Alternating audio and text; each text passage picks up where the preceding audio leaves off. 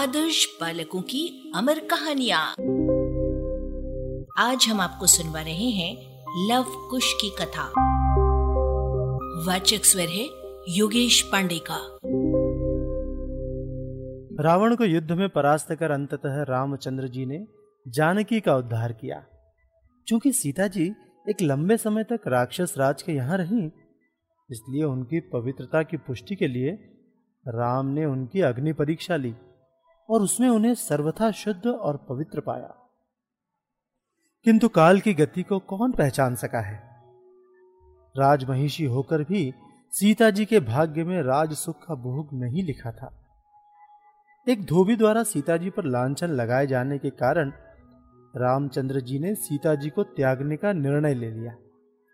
लोगों ने बहुत समझाया, पर रामचंद्र जी मर्यादा पुरुषोत्तम थे। वे अपने आदर्शों की रक्षा के प्रति सजग थे। अतः लोगों के समझाने के बावजूद वे अपने निर्णय पर अडिग रहे और सीता जी को वन में छोड़ आने का आदेश लक्ष्मण को दिया। लक्ष्मण बड़े भाई की आज्ञा पालन हेतु बाध्य थे। उन्होंने रथ पर बिठाकर सीता जी को महर्षि वाल्मीकि के आश्रम के समीप वन में छोड़ दिया। उस समय सीता जी गर्भवती थीं। महर्षि वाल्मीकि सीता जी को अपने आश्रम में ले आए। समय आने पर सीता जी ने यहीं जुड़वा बालकों को जन्म दिया, जिनका नाम महर्षि ने लव और कुश रखा। वे उन्हें शस्त्र शास्त्रों से शिक्षित दीक्षित भी करने लगे। उधर अयोध्या में भगवान श्री राम ने अश्वमेध यज्ञ की दीक्षा ली। विधि पूर्वक पूजा करके श्यामकर्ण अश्व को छोड़ा गया।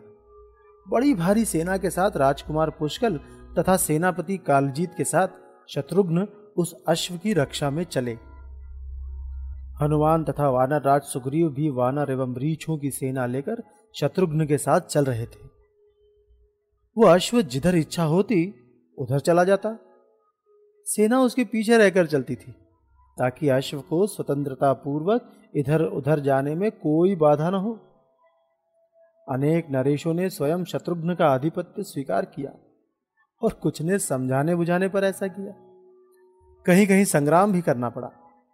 इस प्रकार सर्वत्र विजय की दुंदुभी बजाता वो अश्व, अंततः घूमता हुआ महर्षि वाल्मीकि के तपोवन के निकट पहुँचा। कुमार लव उस समय मुनि कुमारों के साथ वन में खेल रहा था।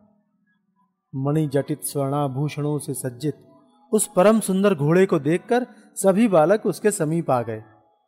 बड़े स्पष्ट तथा सुंदर अक्षरों में लिखा हुआ एक घोषणा पत्र अश्व के मस्तक पर बंधा था।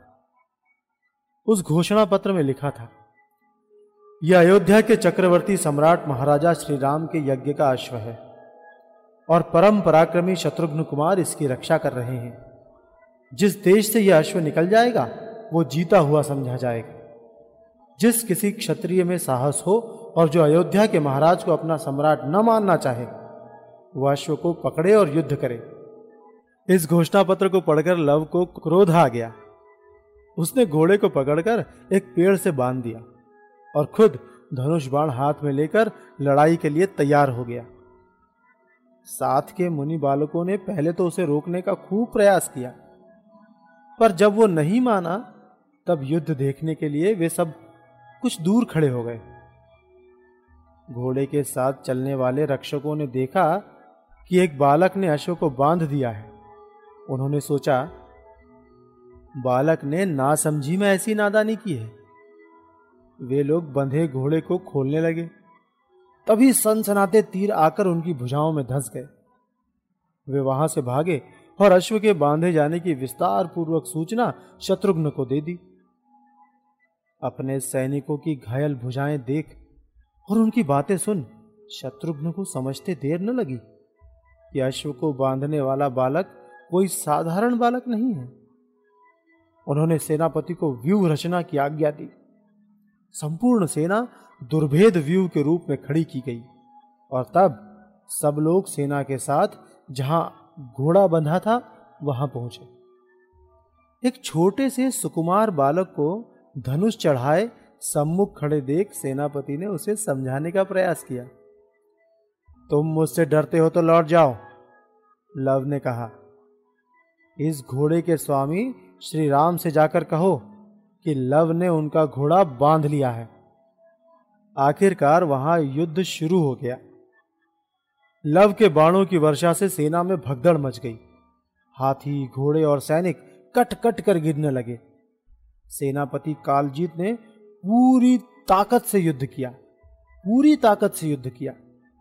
लेकिन लव ने उसके सभी हथियार बात की बात में काट डाले और फिर उसकी दोनों भुजाएँ और अंत में मस्तक भी काट गिराया। पहले तो शत्रुघ्न को अपने सैनिकों द्वारा दिए इस समाचार पर विश्वास ही नहीं होता था कि कोई उनके सेनापति को मार सकता है। अंत में समाचार सही जानकर, अपने मंत्रियों से सलाह लेकर वे खुद पूरी सेना के साथ लड़ाई के क्षेत्र में आ गए। उस बड़ी सेना ने लव को चारों ओर से घेर लिया। लव ने जब देखा कि वो चारों ओर से घिर चुका है तो उसने इतने भीषण तीर बरसाए कि सैनिकों के हौसले पस्त हो गए। वे छिन्न भिन्न होकर भागने लगे।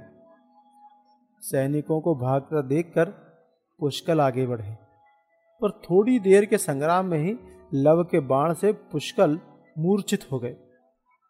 पुष्कल के मूर्छित होते ही क्रोधित हो हनुमान जी युद्ध के लिए आगे कूद पड़े। उन्होंने लव पर पत्थरों तथा वृक्षों की वर्षा आरंभ कर दी, पर लव ने उन सब के टुकड़े बिखेर दिए। गुस्से में भरकर हनुमान जी ने लव को अपनी पूछ में लपेट लिया। तब लव ने अपनी माता का स्मरण करके उनकी पूछ पर एक घूसा जमाया। इस घूसे की चोट से हनुमान जी तिलमिलाए और लव को छोड़ दिया। अब लव ने उनको इतने बाण मारे कि वो भी मूर्छित हो गए। अब शत्रुघ्न लव के सामने आए। घन घोर लड़ाई हुई और उसके बाद लव ने उनको भी मूर्छित कर दिया। शत्रुघ्न को मूर्छित होते देखकर सुरथ जैसे कई राजा लव पर टूट पड़े। अकेला लव बड़े बड़े अनेक महारथियों से संग्राम कर रहा था। वो लड़ाई चल ही रही थी कि तभी शत्रुघ्न की मूर्छा टूटी। शत्रुघ्न ने भगवान श्री राम का दिया हुआ वो बाण धनुष पर चढ़ाया, जिससे उन्होंने लवणासुर को मारा था। उस तेजोमय बाण के छाती में लगने से लव मूर्छित होकर गिर पड़ा। मूर्छित लव को रथ पर रखकर अयोध्या ले जाने का विचार शत्रुघ्न करने लगे।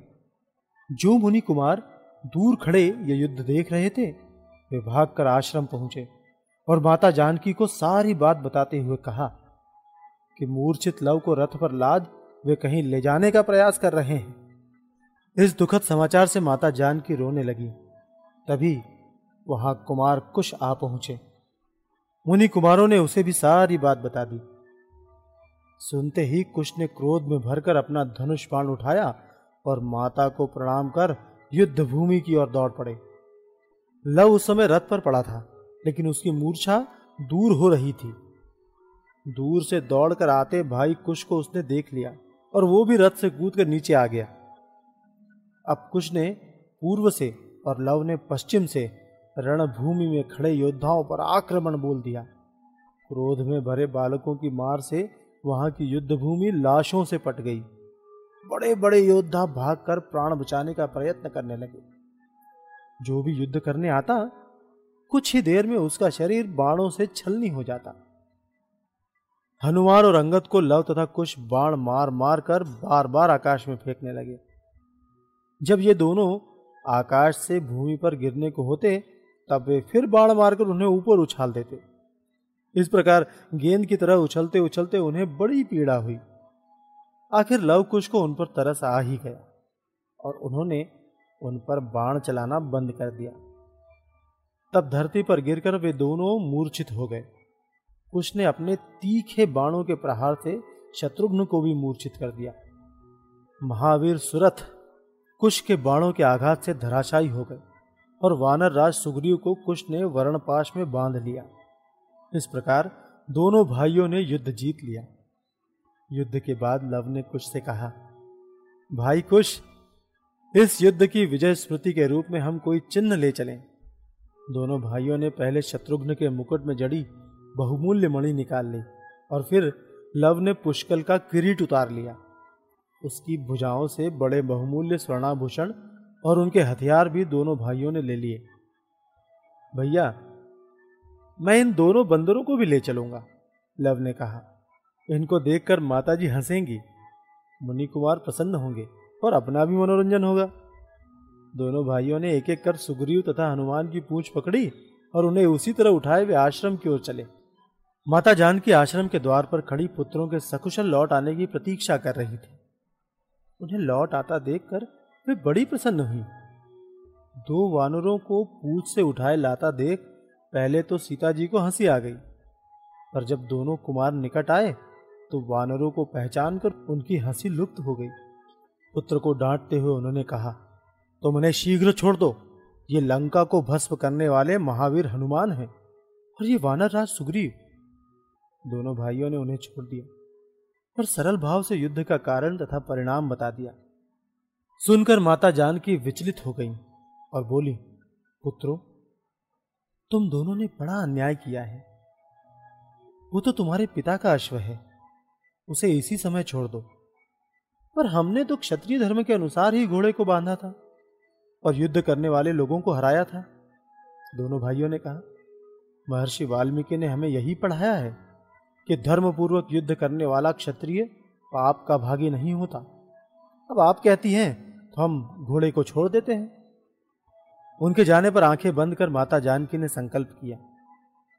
यदि मैंने मन से भी श्री राम को छोड़कर कभी किसी पुरुष का चिंतन किया हो, यदि मेरा चित्त धर्म में अविचल भाव से स्थिर रहा हो तो युद्ध में घायल, मूर्छित और मारे गए लोग पुनः स्वस्थ व जीवित हो जाएँ। इधर जानकी जी के मुख से ये शब्द निकले और उधर युद्ध भूमि में सब लोग निद्रा से जागे हुए के समान उठ बैठे। उनके कटे हुए अंग भी जुड़ गए थे। किसी के शरीर पर चोट का कोई निशान नहीं था। शत्रुघ्न ने देखा कि उनके मुकुट की मणि नहीं है। पुष्कल को अपना किरीट, आभूषण और हथियार नहीं मिले। सामने यज्ञ का घोड़ा खड़ा था।